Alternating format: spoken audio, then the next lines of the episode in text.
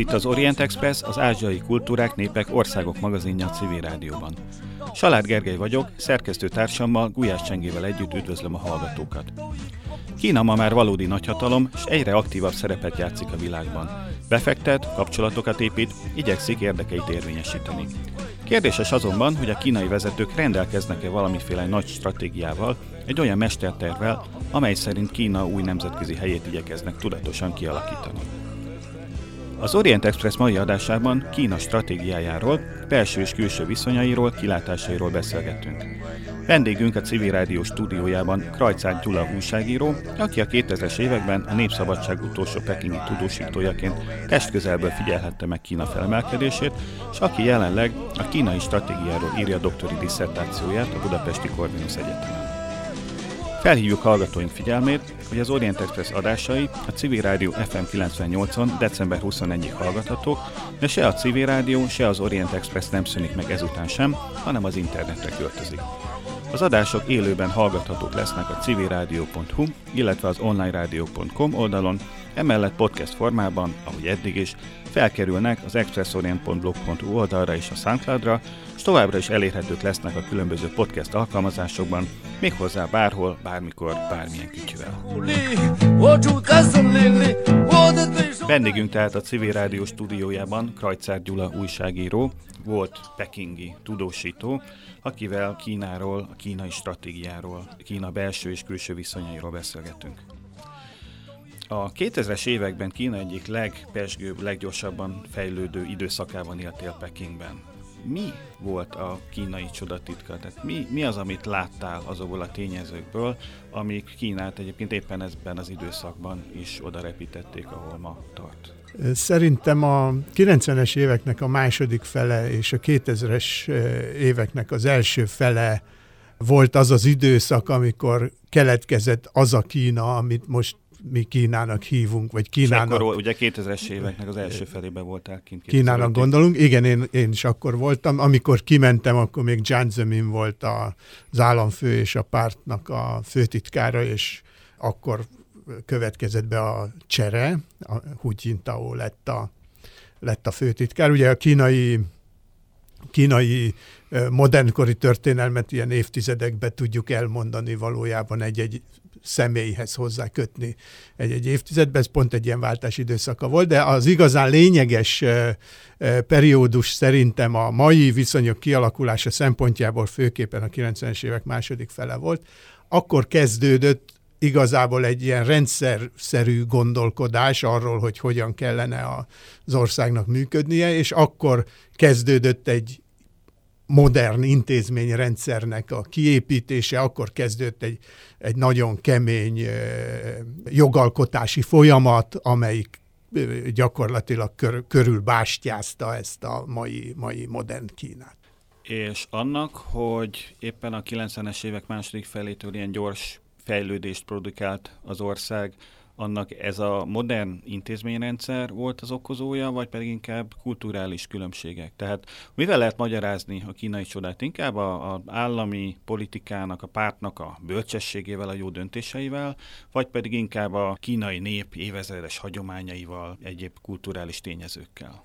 Igazából szerintem ezt nehéz elválasztani ezt a kettőt, ezt a kettőt egymástól, mint hogyha ott az történt volna, hogy a, a kínai kommunista pártnak a vezetése, mintha ekkortól vált volna igazán nyitottá erre a bizonyos hagyományos gondolkodásra, erre a, erre a, fajta, erre a fajta bölcsességre. Tehát letettek a, a kommunizmussal leírható nagy forradalmi, mindent, mindent kidobunk a múltból című lendületről, és egy rendkívül praktikus, a alapvető helyzetekből kiinduló, elsősorban egy ilyen jóléti szemléletű politikába kezdtek bele, és valószínű szerencséjük is volt azzal a, generáció, azzal a politikus generációval, amelyik ott a 90-es évek második felére a hatalomba került, mert ők egészen másképpen gondolkodtak, mint, a, mint, a, mint az elődeik.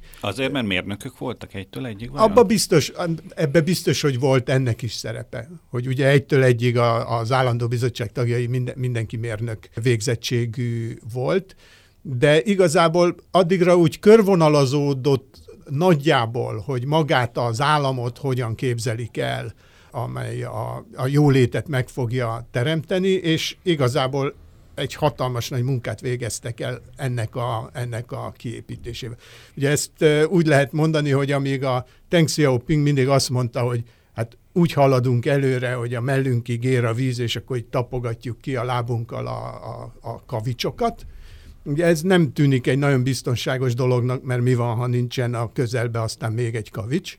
És ez a generáció pedig úgy döntött, hogy ennél talán valószínű praktikusabb lesz egy hidat építeni a, a, a folyó fölött, és akkor majd megpróbálunk azon, azon átmenni, még hogyha lehet, hogy az első híd nem is lesz olyan nagyon masszív építmény, de azért azon lehet majd haladni. Azóta változott egyébként valami a kínai vezetőknek, kínai vezetésnek egyrészt az összetételében, másrészt pedig a kormányzási módjában, a hídépítési módjában.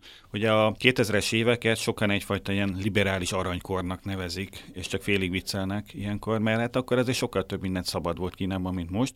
Most viszont Xi Jinping alatt, ugye a 2010-es évek elejétől, mint hogyha egyfajta visszafordulás, bekeményítés történt volna. Igen, ennek, ennek valószínűleg olyan természetű politikai okai vannak, amelyek még a 90-es évek másik fejben nem voltak meg, hanem menet közben ennek a, ennek a reformnak a következtében alakultak ki.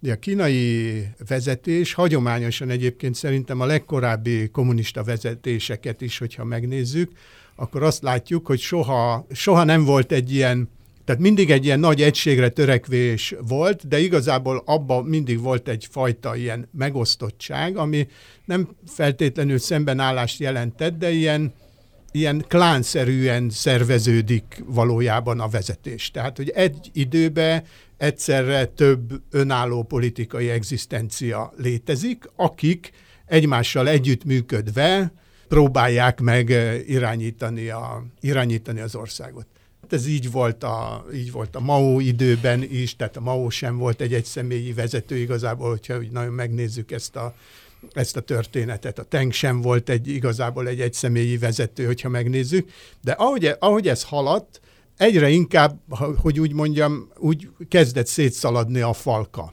ennek a bizonyos idézőjelbe vett liberalizmusnak a, a hatására és ugye az, az egy politikai hagyomány, hogy a, hogy a politikai elit az ilyen politikai alapon nem tagozódhat. És általában nem is szokott politikai alapot. Tehát ez a tagozódás, hogy van a, van a Teng féle csapat, meg van a Chen féle csapat, ez nem egy politikai tagozódás alapvetően, hanem ez, ez két klán, amelyiknek a tagjai éppen más helyet foglalnak el a, az eliten belül, és mást csinálnak. Ebből alakulhatnak ki konfliktusok, de az a klánon belül is alakulhat ki, tehát ezzel, ezzel ilyen értemben nincs probléma. Viszont a, ez a szétszaladás, ez már nagyon kezdett afelé mutatni, hogy nem tudnak együttműködni ezek a klánok, amelyeknek az összessége teszi ki a, teszi ki a vezetést, és ebből alakult ki szerintem, vagy ez volt az alap körülménye annak, ami, ami, ami aztán ebbe a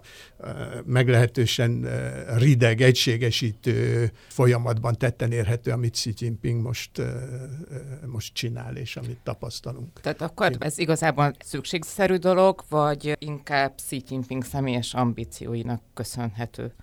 Azt gondolom, hogy, hogy, hogy ugye a politikai elit egy jelentős része úgy látta, hogy ezt úgy lehet megoldani, úgy lehet megoldani, ha kiszednek egy klánt a kompozícióból.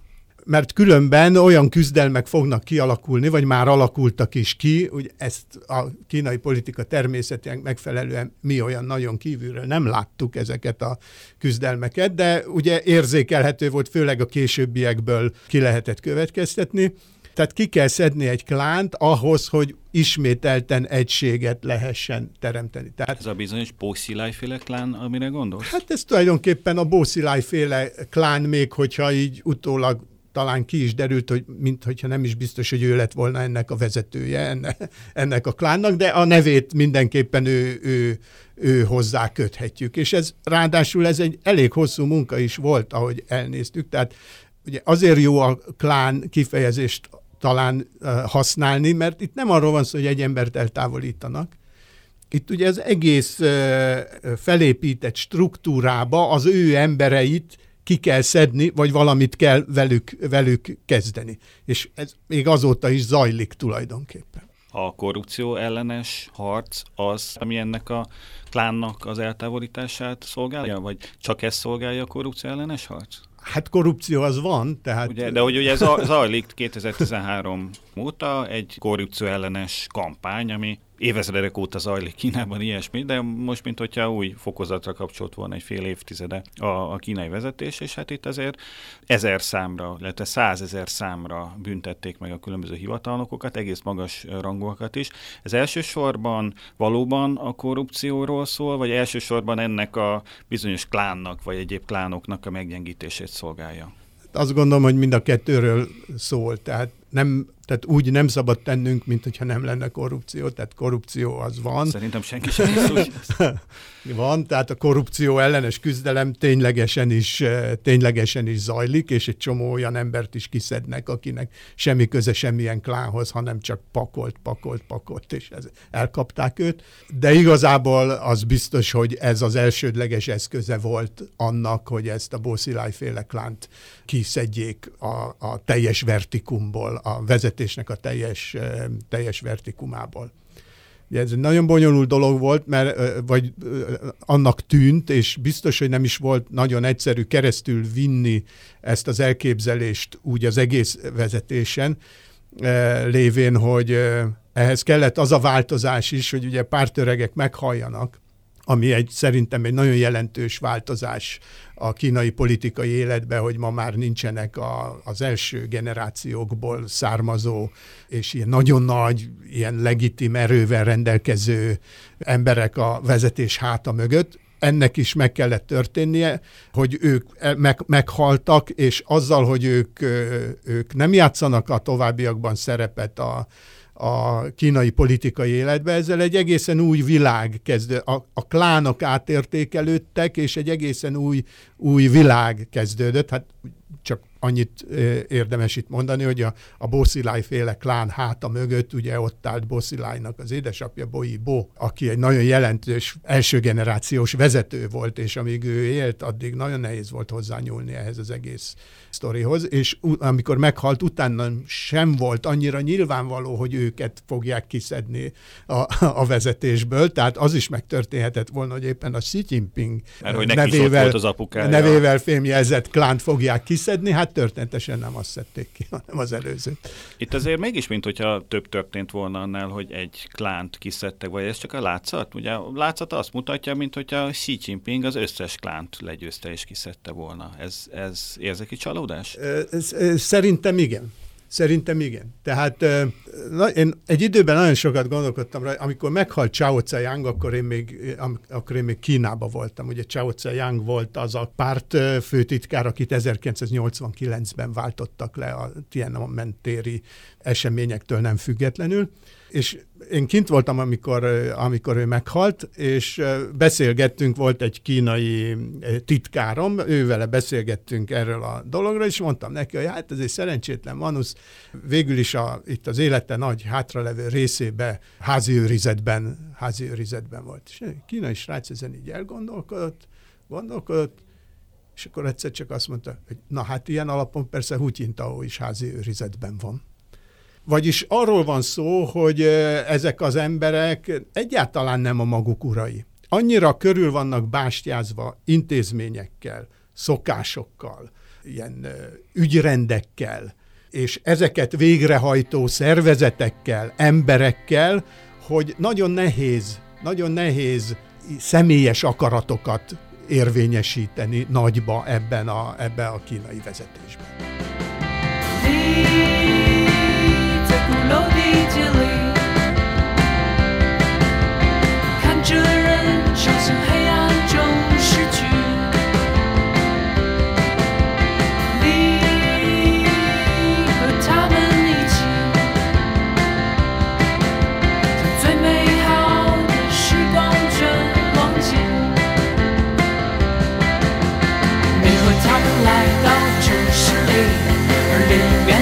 想要跑出去，自由是个长久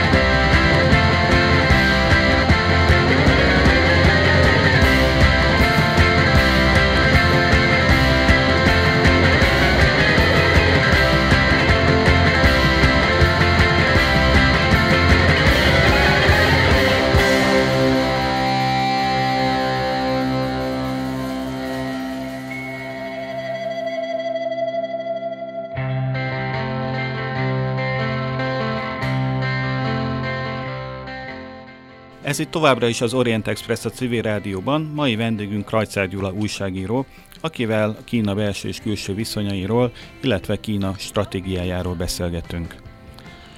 A doktori disszertációdat Kína stratégiájáról írod.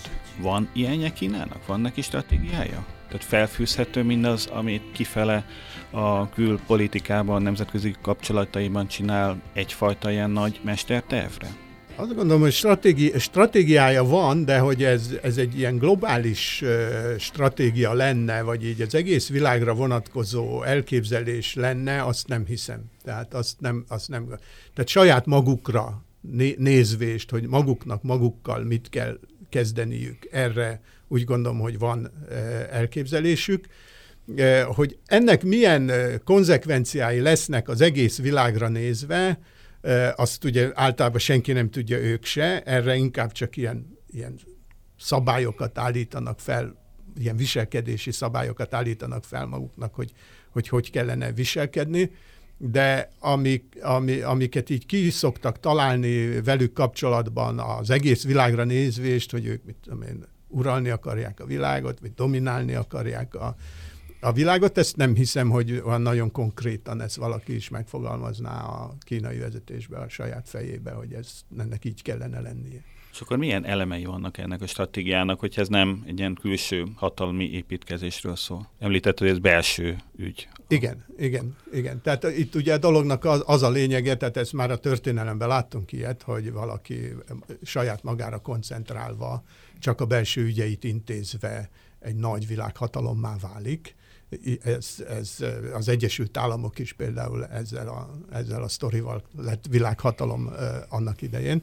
Tehát ez a kettő így, ilyen értemben nem zárja ki egymást, csak azt nem gondolom, hogy, hogy ez nagyon, nagyon kifelé fogalmazódna, mert tehát hogy a, terv, a, a célok azok nem külsőek, hanem, hanem belsőek. Ugye, amit látunk alapvetően, tehát alapvetően egy ilyen egyrészt jóléti cél, célok fogalmazódnak meg, másrészt pedig, ami egy nagyon fontos, és a másikkal szoros összefüggésben van, hogy egy ilyen technológiai élmezőnybe, vagy technológiai dominanciába való kerülés, ezt igen, ezt látom rajtuk. Ez utóbbira ez... szerinted van esélye Kínának? Hát e- esélye nyilván van. Az, hogy most jelen pillanatban mi a helyzet, az egy másik kérdés. Vannak olyan területei, ez a, hogyha így a, a technológia összes területeit számba vennénk, akkor ez viszonylag kevés lenne, de vannak olyan területek, ahol jelenleg az élvonalba, élvonalba vannak. E, itt mindig nagyon sokat számít az, hogy a fejlesztő államoknál ezt lehetett látni, hogy, hogy eltalálják-e, hogy mibe kell a hogy a technológia mely ágazataiban vannak az igazi perspektívák. E, most e, jelen pillanatban ugye van, tehát mit tudom, például a távközlésben bizonyos területeken nagyon jó e, helyen vannak, akkor a, a, a pénzügyi infrastruktúra technológiájának a fejlesztésébe meglehetősen jó helyen vannak, de ugye egy csomó dologba meg valójában sehol nincsenek. De az látszik, hogy ezen a területen óriási az elhatározás. Tehát a nagy országoknak mindig megvan az az előnyük, hogyha relatíve szegényebbek is, akkor is nagy pénzek, nagy pénzalapokkal tudnak dolgozni, azokat tudják csoportosítgatni valaminek a kárára, és ők a szemmel láthatóan ebbe a technológiai fejlesztésbe iszonyatos összegeket, iszonyatos erőket, iszonyatos intézményi erőt próbálnak belenyomni. Hogy aztán mi lesz ebből, ezt majd meglátjuk, szerintem elég jó úton haladnak ennek a kínai stratégiának, ami ugye a belső fejlődésre koncentrál, mik a sajátosan kínai elemei? Tehát ugye említetted az USA felemelkedését, miben lehetne megfogalmazni a saját magára koncentráló Amerikának, illetve a saját magára koncentráló Kínának a különbségeit a stratégiai célokban, illetve eszközökben? Ugye, annyiban mindenképpen eltér ez a kettő, ez még nem a kínai sajátosság, annyiban mindenképpen eltér, hogy hogy a, Kína, a, tehát a kínai felemelkedés, vagy ez a kínai növekedés, ez egy globális környezetben zajlik, míg az amerikai az csak ilyen hozzávetőlegesen volt globális környezet annak idején. Volt, mert ugye főleg ők, a, ők a, együtt éltek a, a, a, a britekkel ebbe az egész dologba, háborúzni kellett, stb. stb. Tehát volt, volt ennek is e, ilyen külső összefüggése, de messze nem olyan, mint hogy Kína ugye ott ül hatalmas országok e, és hatalmas erők között, és azok között kell neki nőnie és pusztán önmagában a növekedésből óriási surlódások alakulnak ki, és akkor még semmilyen szándékról, senkinek semmilyen szándékáról nem is, nem is beszéltünk, egyszerűen csak egy hatalmas nagy gömböc ott növekedik azon a, az, azon, a, azon a helyen.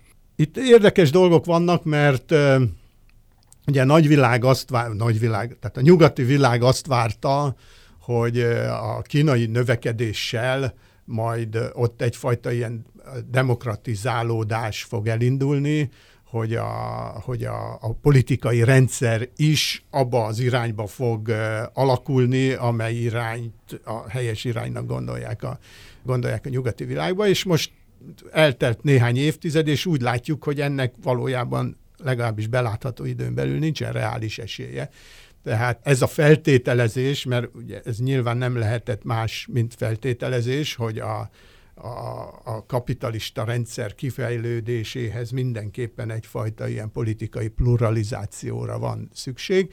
Ez most úgy tűnik, hogy ez működik enélkül is, vagy egy darabig legalábbis működik enélkül is, ezt mindenképpen egyelőre nyugodtan egy kínai sajátosságnak nevezhetjük, mert ezt ők mutatták fel az emberiség számára ezt a terméket tehát a plurális politikai berendezkedés nélküli hosszú távú dinamikus növekedést, mint terméket, ez, ez, ez alapvetően kínai sajátosságnak tűnik.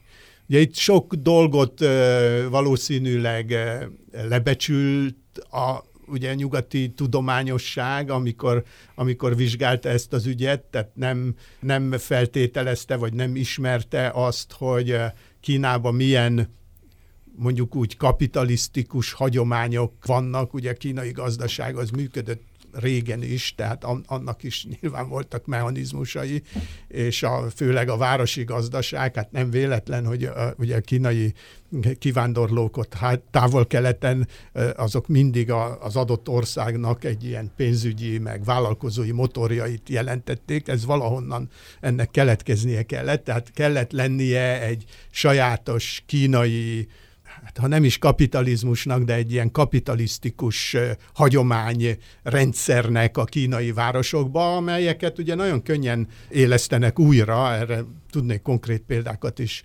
egyébként mondani, még meglepőt is. Mondja el, mert időnk van. Tehát van egy Csötjiánk tartományban van egy város Yivu. Yivu ez a, ez a mondjuk úgy az ezer apró cikk gyártásának a központja Kínába is, meg a világon is, tehát mit tudom én, a világ gombjainak a 98%-át, a melltartóknak a 76%-át, a öngyújtók. öngyújtóknak, mi, mi, mindenféle, tehát az ezer apró cikket ott gyártják. De Yivu az valamikor, már a, a, a 19. században is az ezer apró cikk központja volt Kínában.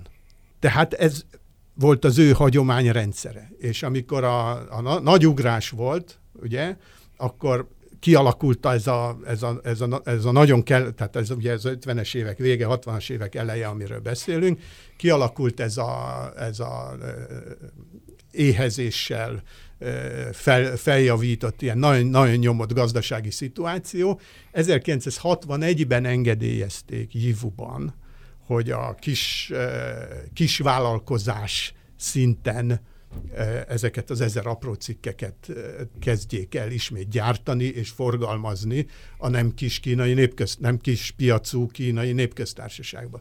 Ez a folyamat, ez túlélte a kulturális forradalmat, tehát amikor a tengék elkezdték azt, hogy az a lényeg, hogy, hogy gazdagodjunk, akkor ott például volt egy nagyon erőteljes hagyomány, tehát nem a semmiből ugrott elő hirtelen ez a dolog, hanem nekik megvolt a vállalkozói hagyományuk, a gyártói hagyományuk, a kereskedői hagyományuk, stb. Tehát volt egy csomó ember, akinek a fejébe benne volt, hogy tulajdonképpen tehát csak azt kellett, azt, csak azt kellett modernizálni a világra, a immár globális világra alkalmazni. Hát a csakra azért teszek persze nyilván két idézőjelet, de végül is a, az eleje megvolt a, megvolt a dolognak. És egy csomó ilyen dolgot lehet, lehet Kínába találni, amikor a saját vállalkozói, a saját gyártói, a saját kereskedői hagyományait próbálja meg vagy feléleszteni, vagy csak simán felhasználni a működésébe. Tehát nem az volt, hogy a, hogy a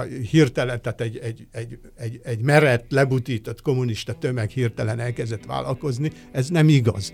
Ez egyszerűen kamu, akkor annélkül nem, akkor nem működne az egész dolog.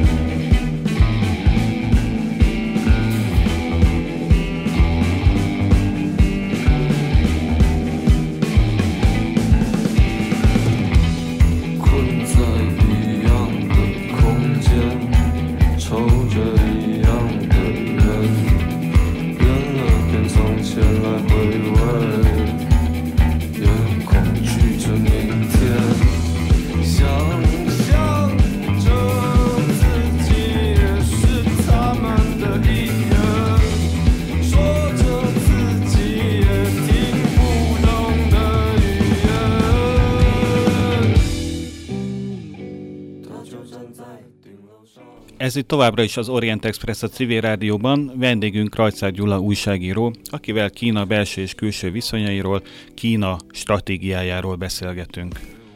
Az előző blokk végén említetted, hogy azért a kínai felemelkedésnek, Kína fejlődésének megvoltak az alsó szinten legalábbis a hagyományai, amikre építhetett a Deng Xiaopingi vezetés, és azóta is épít a kínai vezetés.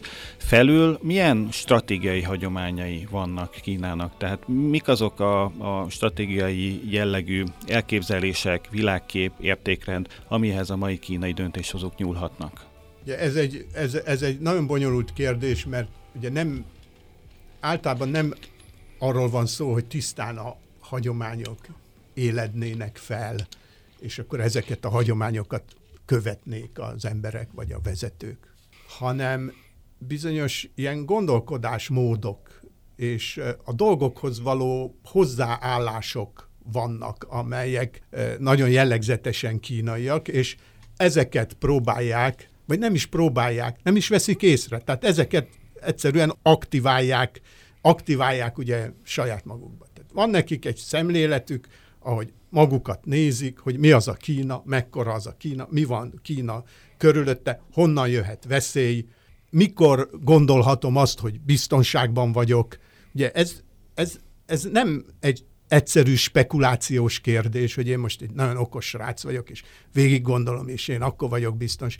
Az apám, a nagyapám, a dédapám, mindenki gondolkodott ezen, tehát ezek egyszerűen jönnek velünk, hogy akkor vagyok biztonságban, hogyha, mit tudom én, októberben be van tárazva a, az egész térre a tüzelő.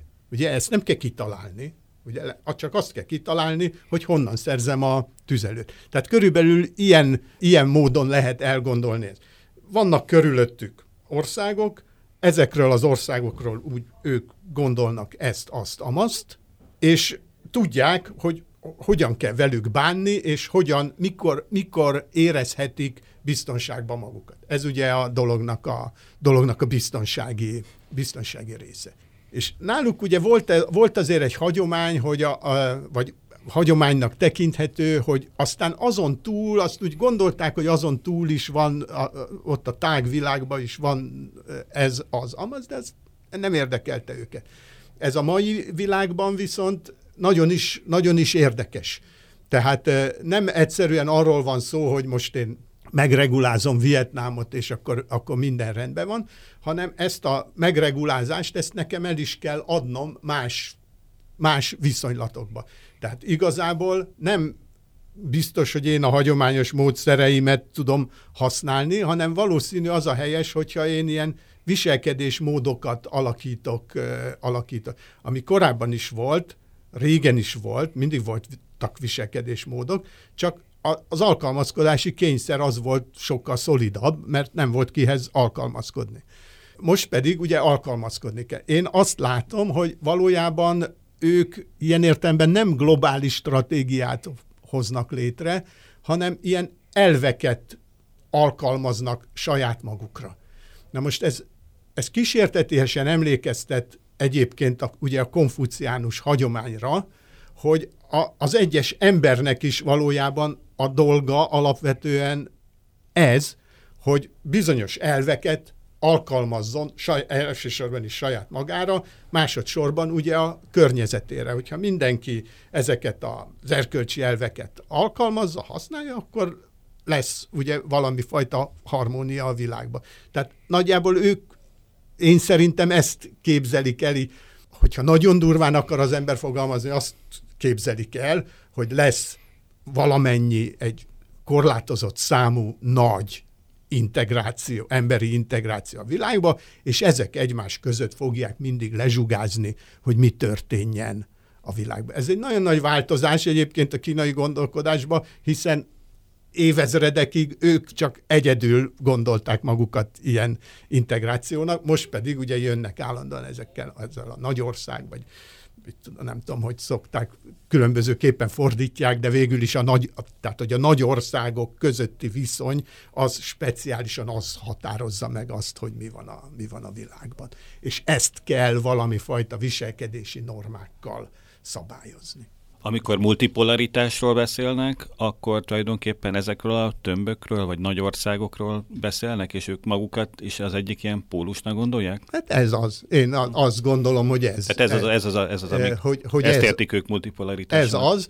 E, Igazából, e, igazából ugye nagy problémáik vannak velük, mert olyan sok ilyen pólust e, nem, nem, nem tudnak felmutatni jelen pillanatban. Ezért is inkább a hétköznapi életben ezt a nagy országok kifejezést használják, mert akkor jó, nagy országok, nem kell meghatározni, hogy ezek pontosan kik, de azért ugye el lehet gondolni, hogy mit tudom, mondjuk Oroszország az egy nagy ország, vagy India az egy, az egy nagy ország, akkor még nem kell rámondani, hogy pólus, de, de mondjuk az egy nagy ország. Akkor ezzel lehet, lehet bánni egyáltalán ezzel a, ezzel a fogalommal. De ők ugye szeretnék, tehát itt, itt egy nagyon fontos dolog van, ez nem csak fantáziálás, tehát ők ugye az emberiség legnagyobb ilyen emberi integrációját képviselik. Most mindegy, hogy ebben milyen történelmi szerencse vagy történelmi fordulatok játszottak szerepet, de történetesen így alakult, hogy ott egy akkora ország jött létre, egy akkora népességgel, és az a kormány az egy akkora népességet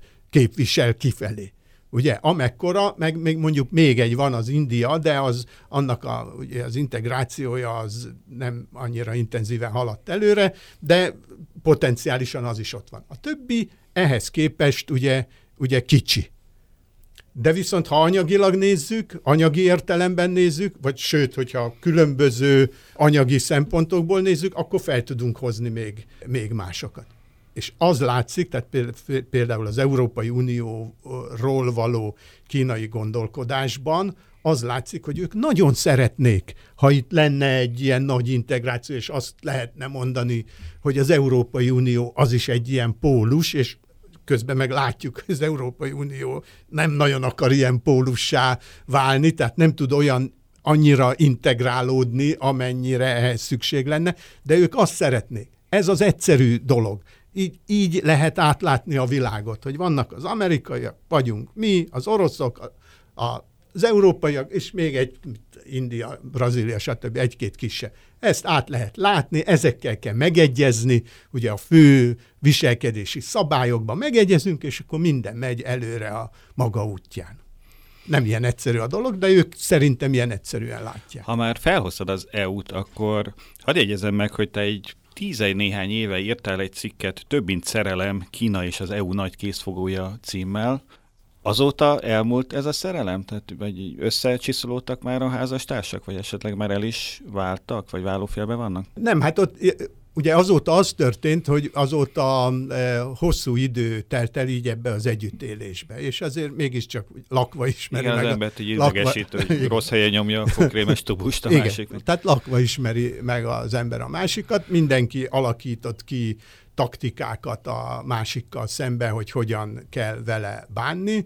Ez ugye az EU-ba ez például egy nagyon szépen kialakult egy ilyen munkamegosztásos rendszer, hogy a kellemetlen ügyeket, azokat az EU viszi, és az üzleti ügyeket, azokat pedig a tagországok. Ez tehát az EU-ban alakult ki? Ez, ez nem annak a következménye, amit Kína kritikusai mondanak, hogy Kína megpróbálja megosztani az EU-t? Nem, van, tehát van egy, ilyen, van egy ilyen dolog is. Én azt nem biztos, hogy száz százalékig így el tudom fogadni, hogy nagy mesterterv lenne erre a, erre a megosztásra, de de nem, hát itt arról van szó, hogy tehát vannak kellemetlen kérdés, például az emberi jogok kérdése, és akkor ugye megy a, megy a, mit tudom, a francia elnök, vagy a spanyol miniszterelnök utazik Kínába, ott szeretne, mögötte van 26 vállalat, amelyik előkészítette neki, hogy milyen bizniszt kell neki biztosítania, és akkor oda megy, és akkor azzal kell kezdenie, hogy, hogy hát nagy baj van az ujgurokkal, és tehát ez egy jelentős üzre, üzleti hátrányt jelentene, vagy érezhetik így, hogy jelentene, és en, ennek a problémának a következtében alakult ki, hogy megy az EU-nak a delegációja, az EU trojka, megy Kínába, és ő szépen sorra veszi ezeket a, problémákat, a kínaiak vele sorra veszik, és amikor a, német kancellár megy, akkor ő neki ezt elég zárójelben valamikor a végén valami apró gesztussal jelezni, és teljes egészében a Siemens németországi üzleteire tud a tárgyalásokon koncentrálni. A megosztás, ugye a megosztást azt nagyon szeretik mondani, hogy van ez a kelet-európai országoknak ez a gyülekezete, amelyik külön egy ilyen intézményi szisztémát alakított ki a Kínával való tárgyalásra. A 16 plusz 1. 16 Illetve plusz most már 1, most 17 már plusz 17 plusz 1, mert a görögök is ugye beléptek. Ez elsősorban kínai kezdeményezésre ö, jött létre, minden, minden évben ö, ilyen nagy ö, rendezvény van. Én nekem az kezdetektől az a meggyőződésem volt, hogy itt semmiféle megosztásról nincsen szó. Itt a kínaiak egyszerűen szeretnék leegyszerűsíteni a saját külkapcsolataiknak a menedzselését, mert ugye, ha minden évben én egyszer találkozom ennek a 16 országnak a vezetőjével, akkor nem kell állandóan fogadnom ezt a 16 országnak a vezetőjét, vagy állandóan nekem mind a 16 országba elutaznom, hanem egy nagy terhet így leveszek magamról. Ugye Kína egy nagy ország, nagyon, nagyon sokan szeretnének tőle valamit, és elképesztő, hogy milyen diplomáciai forgalom van Kínában. Tehát náluk már ez is, mint ahogy az amerikaiaknál is, náluk ez is felvetődik, hogy ezt kell valahogy leegyszerűsíteni, átláthatóvá, átláthatóvá tenni, és szerintem ennyi volt mögötte. Mi magunk is, mármint kelet-európaiakat értem most a mi magunk alatt, tehát mi magunk is szerettünk volna ebbe többet belelátni, de szerintem nincsen ebben benne több. A kínaiak számára egyébként mennyire fontos ez a közép-kelet-európai régió? Mi ugye szeretjük azt, szeretjük azzal áltatni magunkat, hogy mi leszünk itt majd Európa kapuja, meg új felemelkedő régió vagyunk, a kínai stratégia központjában állunk. Valójában mi a helyzet? Valójában nem állunk. A, a, valójában szerintem nem állunk a középpontjában. Ez amikor ez a gondolat felvetődött, ugye a 2000-es éveknek az első felébe először, akkor még ez nem tűnt olyan rossz, rossz gondolatnak igazából.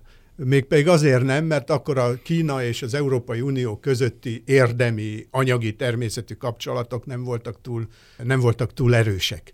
Tehát akkor elkezdődött egy folyamat, és annak a folyamatnak lehetett volna ez egy ilyen keretszerű beállítása, de nem lett. Igazából nem lett, mert ezen kívül gyakorlatilag semmilyen ötletünk nem volt, mint hogy mi legyünk a bejövetelnek a kapuja, nem mint hogy a nagy kapu kell. Tehát Rotterdam mellett még milyen kapu kell az európai bejövetelhez, mindegy. De csak meg kell nézni a nagy kínai vállalatokat, amelyek azóta Európába bejöttek, hogy hogyan helyezkednek el itt Európába, és elgondolkodni azon, hogy miért van az, hogy a kutatásfejlesztést azt elsősorban Nagy-Britanniába viszik.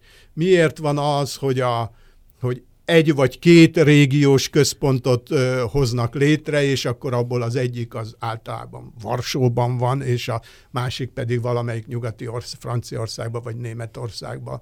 Tehát lehet látni mintákat, hogy hogyan építik fel magukat Európába, és hogyha ezeket a mintákat vesszük, akkor, akkor, akkor nem élhetjük bele magunkat ebbe a dologba, hogy ennek bármilyen jelentősége is van, hogy Európa kapuja szeretnénk lenni.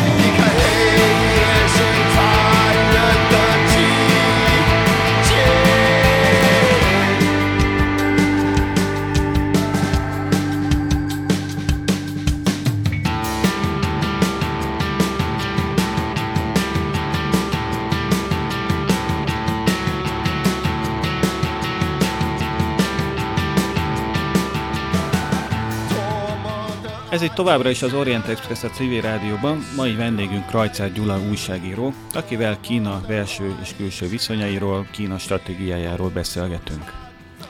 Korábban említetted, hogy a kínaiak létrehoztak egy terméket, ez a plurális demokrácia nélküli hosszú távú gazdasági fejlődésnek a mintája vagy modellje. Ez a termék, ez exportálható? ez, ez jó kérdés. Itt inkább a, szerintem nem, tehát gyorsan megválaszolom az elején, de aztán ennél azért bonyolultabb a dolog. Tehát szerintem nem exportálható, de ugye arról van szó, hogy azt, azt sose, vagy nagyon ritkán gondoljuk végig, hogy milyen intézményrendszerben, milyen döntéshozatali rendszerben menedzselik ezt a növekedést ők. Hogy mik azok a dolgok az ő szisztémájukban, amelyek annak ellenére lehetővé teszik ezt a hosszú, vagy tették ezt a hosszú távú növekedést, hogy ilyen plurális politikai berendezkedést hoztak, hoztak volna létre. Tehát ugye hajlamosak vagyunk egy ilyen, ma is egy ilyen sztálinista, kommunista berendezkedésként elképzelni Kínát, ahol ott ül hat ember a központban, mindent kitalál, és, és aztán szétszáguld az információ, az utasítás, és akkor azt hajtják végre a, az egész országba. Ez ugye először is egy ilyen hatalmas országban, ez elképzelhetetlen, ezt nem lehet megvalósítani. Tehát ez azért ennek következtében a külső szemlélőkön kívül nem is jut az eszébe senkinek, mert ez egyszerűen ez így nem működik. Ugye egy csomó a történelemben tudjuk, hogy bizonyos császároknak ez a legnagyobb problémája volt, hogy hogyan lehetne elérni azt, hogy én itt ülök, zseniális dolgokat találok ki, de ezek hogyan tudnának megvalósulni az én szép nagy ö, országomba. És ugye általában arra kell rájönni, és ugye nagyon sokszor rájöttek, és ezt ma is tudják, hogy ez nem így működik. Ez nem így működik, Hát hiszen erre találták ki annak idején az adminisztrációt 3000 évvel ezelőtt, ugye? És az adminisztrációra kell rá, tehát valójában nem az országgal kell bánni, hanem az adminisztrációval kell bánni. Hogyan jöjjenek az információk? Hogy az információk alapján hogyan, tehát nem, nem tudják eldönteni Pekingbe, hogy hova kell hidakat építeni kantonba, ugye? Ez egy nagyon, nagyon, nagyon egyszerű dolog, és mégse szoktunk rá gondolni hogy valahogy csinálják. Valahogy keletkeznek a döntések. Valahogy, és hogyha hosszú távú a növekedés, akkor sok jó döntésnek kell keletkeznie valahogyan. De erre szokták ők mondani, hogy ők egy ilyen, egy ilyen tanakodó vagy tanácskozó demokrácia valójában, ami azt jelenti, hogy igazából a, hát ugye a magyar nyelvben nincsen erre, de ez a, a, a politika szintje van kivéve a dologból, és a policy, tehát a szakpolitikák szintje az van mérhetetlenül felerősítve.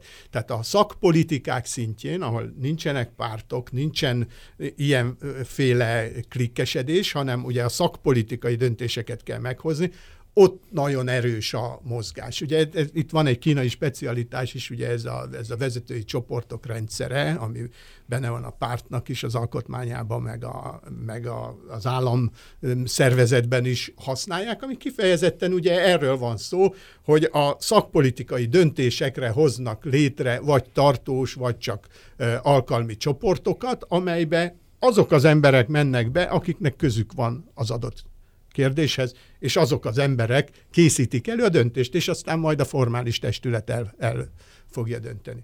Úgyhogy végül is ez egy nagyon bonyolult, és egy nagyon, legalábbis máig azt lehet mondani, hogy egy nagyon jól kitalált, nagyon jól működő, és egyébként nagyon folyamatosan, néha idegesítően karban tartott rendszer rendszerről van szó. Most mondok egy nagyon szélsőséges példát.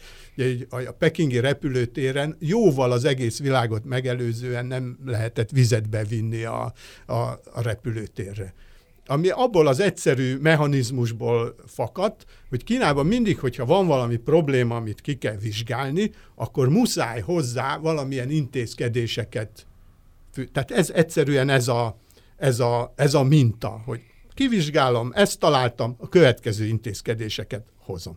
És És volt egy Dán turista, aki félig meddig be volt rúgva, és ott szórakozott azzal, hogy hát ebbe ilyen nitroglicerin van az ő üvegébe, a kínai vizsgáló ember ott hirtelen megijedt, a Dánt elvitték, stb. kialakult belőle valami probléma, mert külföldi volt, kivizsgálták, és hoztak egy döntést, hogy hát akkor ezt úgy lehet az ilyen típusú problémákat elkerülni, hogy nem lehet vizet bevinni a, a, a repülőtérre. De mondom, ez évekkel, tehát egy csomó évvel azelőtt, és csak a pekingi repülőtérre volt uh, érvényes, tehát ez, amire mondom, hogy ilyen idegesítően karban tartják a, a maguk rendszerét. Tehát, hogyha az ember belekeveredik egy ilyenbe, az nagyon, az nagyon kellemetlen is tud lenni, és főleg ne, nem tudjuk a, a kilátásokat, de az intézményrendszernek annak van egy ilyen ö, ö, folyamatos ön, önműködése, ami, mondom, legalábbis eddig baromi jól menedzselte a, a, a növekedést. Sokat hallhatunk és olvashatunk mostanában az egyövezet egy út politikáról. Miről is szól ez tulajdonképpen része annak a stratégiának, amiről eddig így szó volt? Hát biztos része. Ugye az ember egy kicsit szkeptikus, hogyha az egésznek így a genezisét, meg a kialakulását ö, látja, magát a, magát a kezdeményezést illetően, hiszen ugye az elején szó se volt ar, erről, ami, ami tehát ma, már egy ilyen szinte az egész világot behálózó uh, infrastruktúra uh, rendszerről van szó, amit a kínaiak vezetésével pénzelnek, és uh, az ő vállalataik segítségével építene, építenek meg. Ugye az elején messze nem volt szó ilyen dolgokról, az elején csak bizonyos országok felé, bizonyos országokkal kapcsolatok építés. Tehát bizonyos kényszereknek a hatására alakultak ki ennek az első elemei, de itt megint tetten tudunk érni egy kínai sajátosságot, hogy mindig, mikor egy új kínai vezetés hatalomra kerül, vagy legalábbis most az utolsó hármat, hogyha, hogyha nézzük, bár a tenget is bátran ebbe bele lehet e, venni, akkor általában nekik nincsen, hogy nyugati kifejezést használjuk, doktrinájuk. Tehát nincs előre nekik kitalálva valamilyen elképzelésük arról, hogy hogyan fejlődjön tovább a világ, viszont mindegyik, mire a ciklusai végére ér, addigra kifejleszt vala, valami, valami ilyet. Én szerintem azért nincs nekik eredetileg, mert ugye ez egy ilyen kompakt rendszer a, a, a kínai irányítás, és ezek a vezetők, ami mielőtt a legfőbb vezetők lettek, addig is benne voltak, tehát addig ők a korábbi, korábbi elképzelések megvalósításán munkálkodtak, tehát ők nem tudtak doktrínát létrehozni, tehát egy, egy ekkora országra vonatkozó doktrínát nem lehet úgy, hogy otthon a konyába ülök a feleségemmel, és akkor ott a, kiókumuláljuk a, kiókumuláljuk a dolgot. Tehát ezért nincs nekik, de mindenki törekszik arra, hogy majd a végére, a végére legyen. És ez lett egyébként a nagyon gyakorlatias doktrinája tulajdonképpen ugye a Xi Jinpingnek, mindegy, hogy miket, miket eh, mondanak még ezen kívül. Valójában az ő ami, amit letett az asztalra, az ez a kezdeményezés. Ráadásul ez egy elég rugalmas dolog, mert egy csomó dolog megy benne, egy csomó dolog nem megy benne, egy csomó dolog ki van találva benne, egy csomó nincs kitalálva benne, de akkor a méretű valamiről van szó, hogy tulajdonképpen ez bármikor, bármelyik pillanatban, ha engem megkérnek, azonnal sikeresnek minősítem. De nem is kérnek meg, mert ők sikeresnek minősítik azonnal. Nagyon szépen köszönjük Rajcár Gyulának, hogy elfogadta meghívásunkat, és köszönjük a hallgatóknak a figyelmet. Önök az Orient Express-t, a Civil Rádió ázsiai magazinját hallották, a műsort Család Gergely és Gulyás Csenge vezették. Tartsanak velünk a jövő héten is. Felhívjuk figyelmüket, hogy az Orient Express adásai a Civil Rádió FM 98-on december 21-ig hallgathatók, de se a Civil Rádió, se az Orient Express nem szűnik meg ezután sem, hanem az internetre költözik. Az adások élőben hallgathatók lesznek a civilradio.hu, illetve az onlinerádiók.com oldalon, emellett podcast formában, ahogy eddig is, felkerülnek az expressorient.blog.hu oldalra és a Soundcloudra, és továbbra is elérhetők lesznek a különböző podcast alkalmazásokban, méghozzá bárhol, bármikor, bármiféle kütyüvel. A viszont hallásra!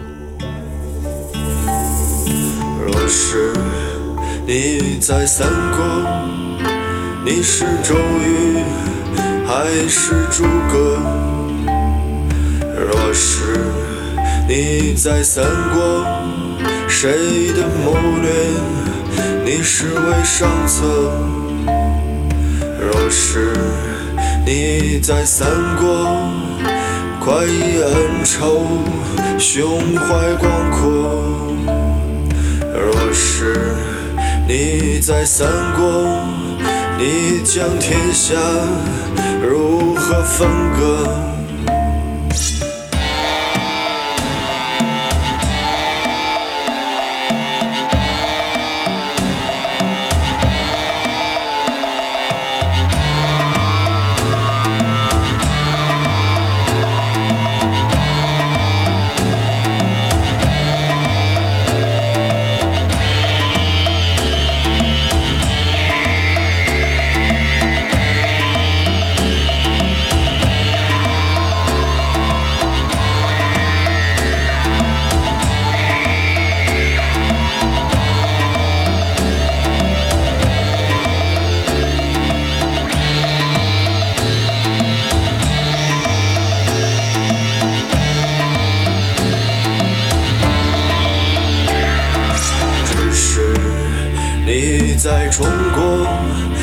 当今强大的中国，你的工具和你的谋略，远比三国要来得多。只是你的胸怀能否比得上诸葛？只是在当今中国，你怎么能将天下分割？